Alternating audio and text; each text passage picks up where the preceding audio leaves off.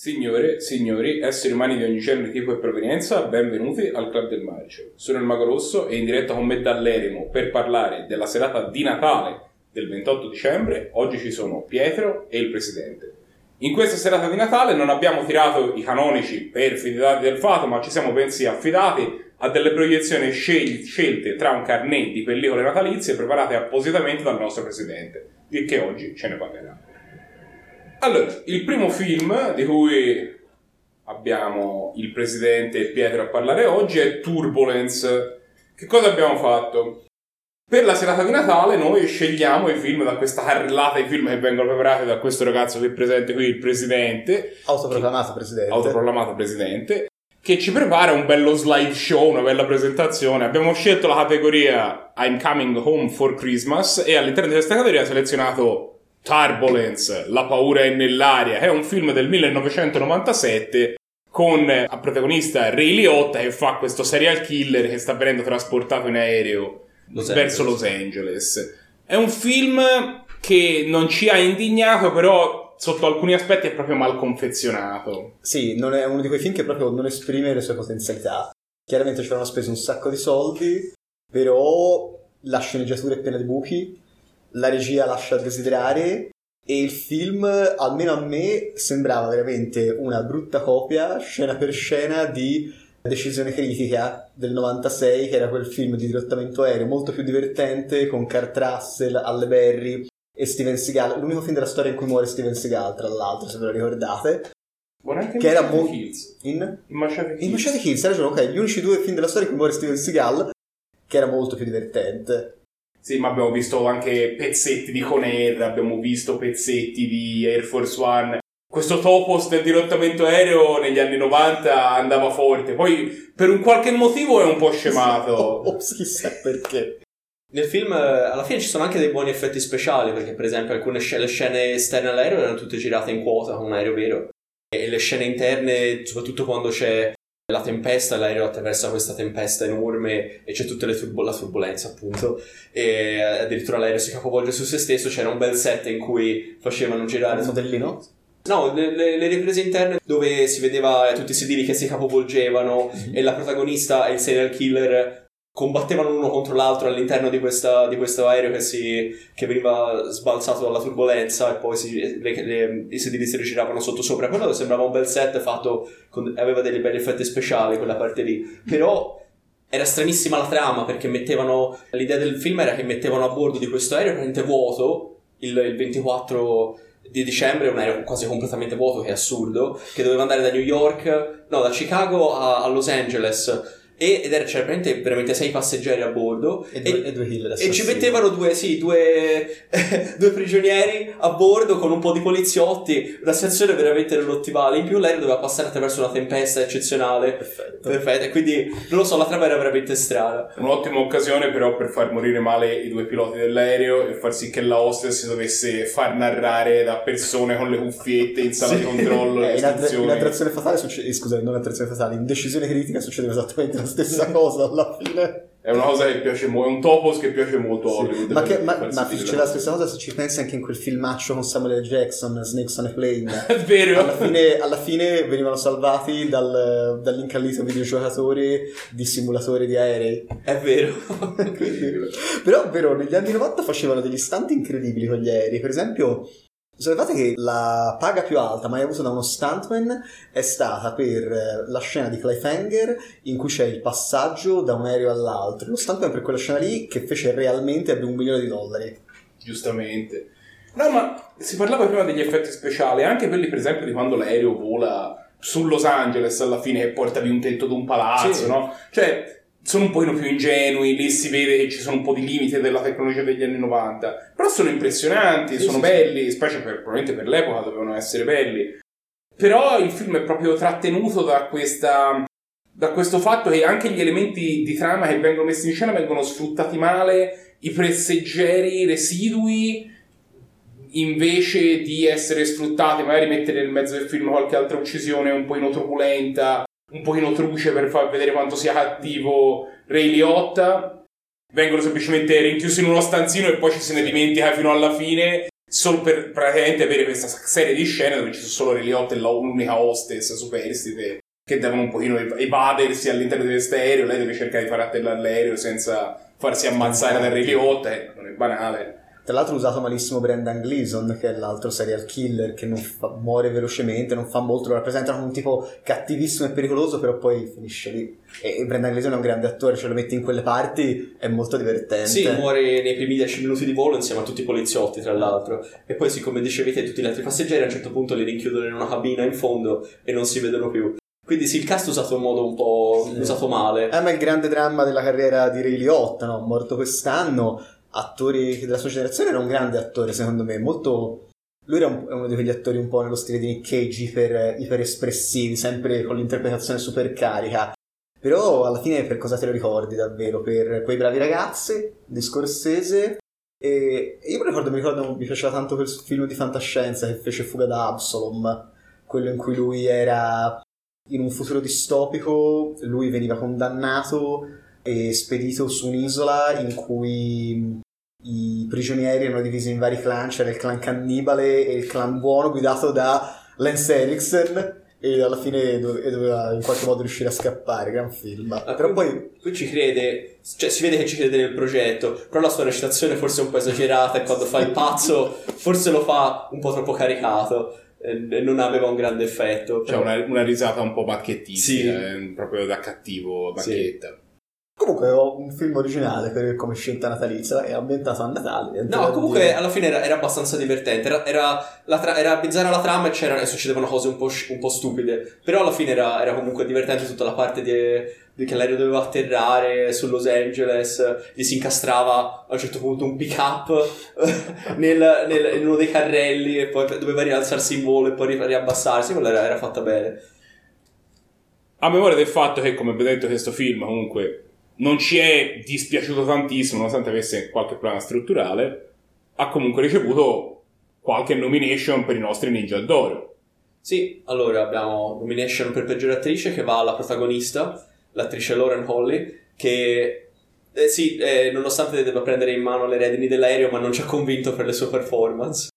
E poi abbiamo migliore ammazzamento, in cui il, il primo serial killer, interpretato da eh, Brendan Gleeson, prende- quando il suo stratagemma per evadere è farsi accompagnare in bagno e poi estrae di nascosto la cannella del, del lavandino e lo usa per trafiggere il poliziotto. Era il tubo del, del, porta, del portasapone, no? La cannuccia che prende il sapone dal fondo. Sì, Giustamente farlo ah, di metallo è affilatissimo. Ovviamente. Mi sembra un'ottima cosa. Se lo fai di metallo a quel punto devi anche farlo affilatissimo, Certo. no che senso ha? E poi c'è stata una scena che ci ha fatto esclamare, nella quale il- dopo che il primo pilota si è allontanato dalla cabina e non torna, il secondo inserisce il, il pilota automatico e si allontana anche lui dalla cabina, ma il- per qualche motivo strano il, il pilota automatico si disinserisce e Il pilota automatico si disinserisce perché lui batte la testa contro la leva del pilota automatico e muore e lo disinserisce battendoci una corbata. Sì, ma c'è, una ma c'è- ma c'è un, un balzo che lo fa ricadere indietro sulla, sulla leva. Credo che lui avesse visto, stesse correndo dentro la cabina perché aveva visto uno dei serial killer a piede libero.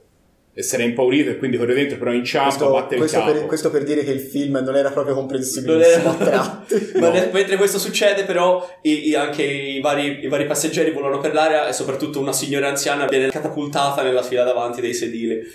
Sì, batte un- proprio una testata tremenda contro i portabagagli, incredibile. Abbiamo esclamato. Se volessimo esclamare dell'altro, quali altri film potessimo, potremmo vedere? Ma allora, il dirottamento aereo ha una lunghissima tradizione. Incredibilmente non ne abbiamo visti tantissimi al Club del Marcio, però tor- ce ne sono tornati in mente due. In uno dei capolavori dell'action degli anni Ottanta, Delta Force, in cui Chuck Norris eh, libera eh, l'aereo dirottato a Beirut. E poi in uno, un grande capolavoro del trash di inizio anni 2000, eh, Snakes on a Plane con Samuel. Jackson. Che a un certo punto ne ha avuto abbastanza di questi fottuti eh, serpenti su questo cazzo di aereo. Eh sì. Incredibile. Se volete sapere che voto abbiamo dato a questo film, gli abbiamo dato un 6,5. Il film non ci ha scandalizzato, come abbiamo detto, e comunque è più che sufficiente, però insomma ci sono dei problemi, ci sono dei problemi e si poteva fare meglio. Il secondo film che abbiamo visto in occasione di questa incredibile serata natalizia è stata Lo Squalo 4, La Vendetta, Questo è un film del 1987, è un horror barra azione, ora di horror è rimasto un pochino poco, ecco, diciamo, della saga originale dello squalo, e segue le vicende della famiglia Brody, che dopo le vicende dei primi due film, e del terzo film anche, è ancora perseguitata da questo squalo e non avrà pace finché non se li mangia tutti, per motivi che non ci sono del tutto chiari.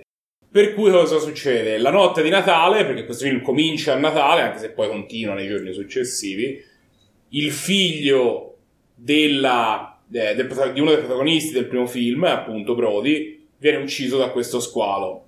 E quindi la, la madre di questo ragazzo va a visitare il fratello alle Bahamas nel tentativo di fuggire da questa bestia subacquea che vuole in tutti i modi azzannarli tutti, ma lo squalo non conosce e nonostante... Ma no, alle Bahamas non ci sono mica gli squali, come hanno detto tutti, in più di occasioni lo squalo li segue anche lì. Tra l'altro credo non sia vero. No, non ci sono gli squali bianchi. Ah, non ci sono gli squali Che prediligono le acque fredde. Ok. Ma non questo qua. Questo va anche alle Bahamas, ti importa una sega. No, una discreta bruttura sto film, proprio non ci siamo. Ora, è vero che ti paragoni con lo lo squalo di Spielberg, che era un film ispiratissimo, seminale, bello, ha inventato il blockbuster, ma ancora oggi è un film che fa... che ti, che ti mette una certa inquietudine a guardarlo. Però proprio non ci provavano nemmeno, volevano soltanto tirare su dei soldi sul nome lo squalo a fare sto film. Sì, anche gli attacchi squa- dello squalo sono un po' sporadici. In queste scene si vede anche che lo squalo è un bel, molto spesso un bel pupazzone di gomma. Eh, Sì, cosa che si è sempre visto, ma qui è veramente inquadrato Quella volta è veramente, è veramente evidente, sì, sì, ma, ma anche comunque gli attacchi non sono niente de- né di innovativo, comunque niente di particolarmente inquietante. Molto, molto spesso si risolvono molto velocemente. In particolar modo la battaglia finale non dà molta soddisfazione. E sì, alla fine i personaggi non sarebbero neanche male. E mh, diciamo, la- il film, appunto, come abbiamo detto, segue le vicende della famiglia Brody che si riallaccia ai primi film. Eh, però è, è un po' assurdo no? e non viene spiegato perché lo squalo ce l'abbia tanto con la famiglia, visto che anche il protagonista eh, del- dei primi film è morto. Quindi la sua vendetta dovrebbe averla già avuta. Ma eh, si ostina a seguire quest- questa, questa famiglia per ucciderli tutti. E poi allo stesso tempo la, la moglie del, eh, del vecchio protagonista sembra anche percepire lo squalo in qualche modo. Sì, c'è, questo- c'è questa strana tendenza un po' sovrannaturale con le visioni, Sì, i i flashback sogni. a caso, sono un po'... c'entra nulla veramente con lo squalo, cosa c'entra sta roba davvero? molto poco. C'entra anche po' la presenza di Michael Caine, che qui fa questo incredibile pilota d'aereo, che con cui tra l'altro poi insomma c'è anche questa, tutta questa trama romantica di lui e appunto la signora Elena. Brody che finiscono per corteggiarsi un pochino e ritrovare un po' questo amore dell'anziana età che non ci ha particolarmente entusiasmato è un po' loffia come aspetto di trama, ma soprattutto lui, insomma, si capiva che non aveva moltissima voglia di stare lì, per cui fa un po' una performance attoriale un po' così, ecco. Sì, sì. Però, No. però lo squalo gli affonda l'aereo privato. È vero. Per salvare, per salvare la sua nuova bella, lui atterra in acqua con quest'aereo e mentre lui navega per arrivare alla barca, arriva lo squalo e morde l'aereo e lo porta di sotto.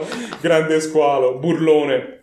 Sì, Torna la tendenza agli squali di rubare mezzi di trasporto che avevamo anche visto nella notte degli squali qualche mese fa. Forse qualche anno fa ormai. Anche lì la, la- la- la- protagonista Helen, la, moglie del vecchio protagonista, eh, dopo c'è stato un attacco dello squalo, lei prende una barca e decide di inseguirlo per affrontarlo direttamente, ma anche Eh, così c'è idee geniali. queste idee geniali, ma poi non si sapeva bene come, se si voleva sacrificare. No, ma io credo che lei volesse morire. Io credo che in quella storia lei volesse andare a largo e farsi mangiare, così finiva tutto. Dice, ah, ora mi mangio, si finisce st- sta cosa della vendetta e almeno magari smette di andare dietro anche al mio figliolo. Io l'ho letta così. Forse è una lettura, eh, gli ho dato troppo sta. credito. Anche Ecco. in questo caso la trama era un po', un po' confusa. Qualcuno dice proprio, non fai prima a trasferirti nel Montana? O andare in vacanza in montagna, sì, per Natale. Ma lo squalo magari le seguiva anche lì. sì, il famoso squalo di fiume, dai. No, ma è davvero una bruttura sto film, proprio, proprio non ci voleva come conclusione della serie che già anche il 2 e il 3 non erano granché, intendiamoci, rispetto al capolavoro che è lo squalo. Sì, ora, nel senso, secondo me sei anche un po' severo. Il- non era un gran film, non era un gran film e ha da competere con dei film che sono sicuramente migliori, anche se non è che il 3 fosse sto granché neanche quello, eh. Però, diciamo che comunque sia Il succede... 3 ha un, cel- il 3 ha un celeberrimo effetto speciale brutto in computer grafica con lo squalo che sfonda una vetrata. Bello. Fatto malissimo.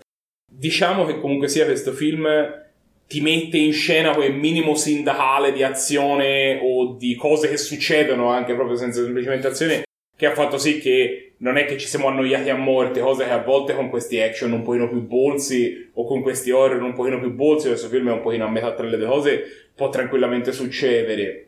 Quindi non ci ha proprio, insomma, distrutto, però sì, si poteva tranquillamente fare molto meglio. A conferma della mediocrità che abbiamo percepito in questo film, non l'abbiamo voluto premiare con nessuna candidatura. No, non ci ha colpito di nulla. Per cui invece possiamo parlare dei consigli che possiamo dare a chi volesse seguire un po' questo filone dello squalo. Ma allora, ovviamente il film di squali ce n'è un quantitativo fuori misura. Per cercare qualcosa di un po' diverso dal solito, potreste provare a vedere dello stesso anno, dell'88, un film italiano, La notte degli squali di Tonino Ricci, che ci ha divertito quando l'abbiamo visto. Sì, qui si interseca un pochino, diciamo, la storia dello squalo si interseca con questa storia di spie internazionali che devono ritrovare un CD e anche quello è un film che aveva qualche problemino, però comunque sì, le scene subacquee non erano brutte, ci aveva, ci aveva, ci aveva dato una bella corrida subacquea contro, contro lo squalo verso la fine, c'è lo squalo che ruba la barchetta del protagonista, di cui si parlava prima, è una scena incredibile. E poi, insomma, ci sono anche qualche belle sparatorie. Insomma, c'aveva. Oddio, poi non è un film di squali, ma come non citare la più grande scena, una delle più grandi scene della storia del cinema, in Zombie 2, la scena in cui lo squalo si mangia lo zombie. Mi sembra giusto. Eh, Ho fatto dai. bene. L'unica scena in cui c'è lo squalo, però è incredibile. Insomma, questo film che, come abbiamo detto, non ci ha molto convinto, nonostante non fosse pesantemente os- oppressivo. Eh, gli abbiamo dato un 5,5 per capirsi. eh, che sì, insomma, si poteva fare un pochino di meglio e si poteva perlomeno provare a mettere un pochino di tensione in ballo. E questo film proprio non lo fa. Ci ho detto, se volete scoprire se anche nelle prossime serate metteremo un po' di tensione in ballo, l'unico modo che avete per farlo è quello di seguirci, almeno vedete quando noi postiamo i nostri prossimi video, mettete mi piace su YouTube, mettete segui sulle piattaforme audio in modo che ottenete tutte, eh, ci date tutte le informazioni necessarie a battere l'algoritmo e questo è tutto quello che avevamo da dire per i due film di questa serata natalizia, ma la prossima settimana ce ne torneremo con altri due film. Ci vediamo allora. Ciao. Ciao.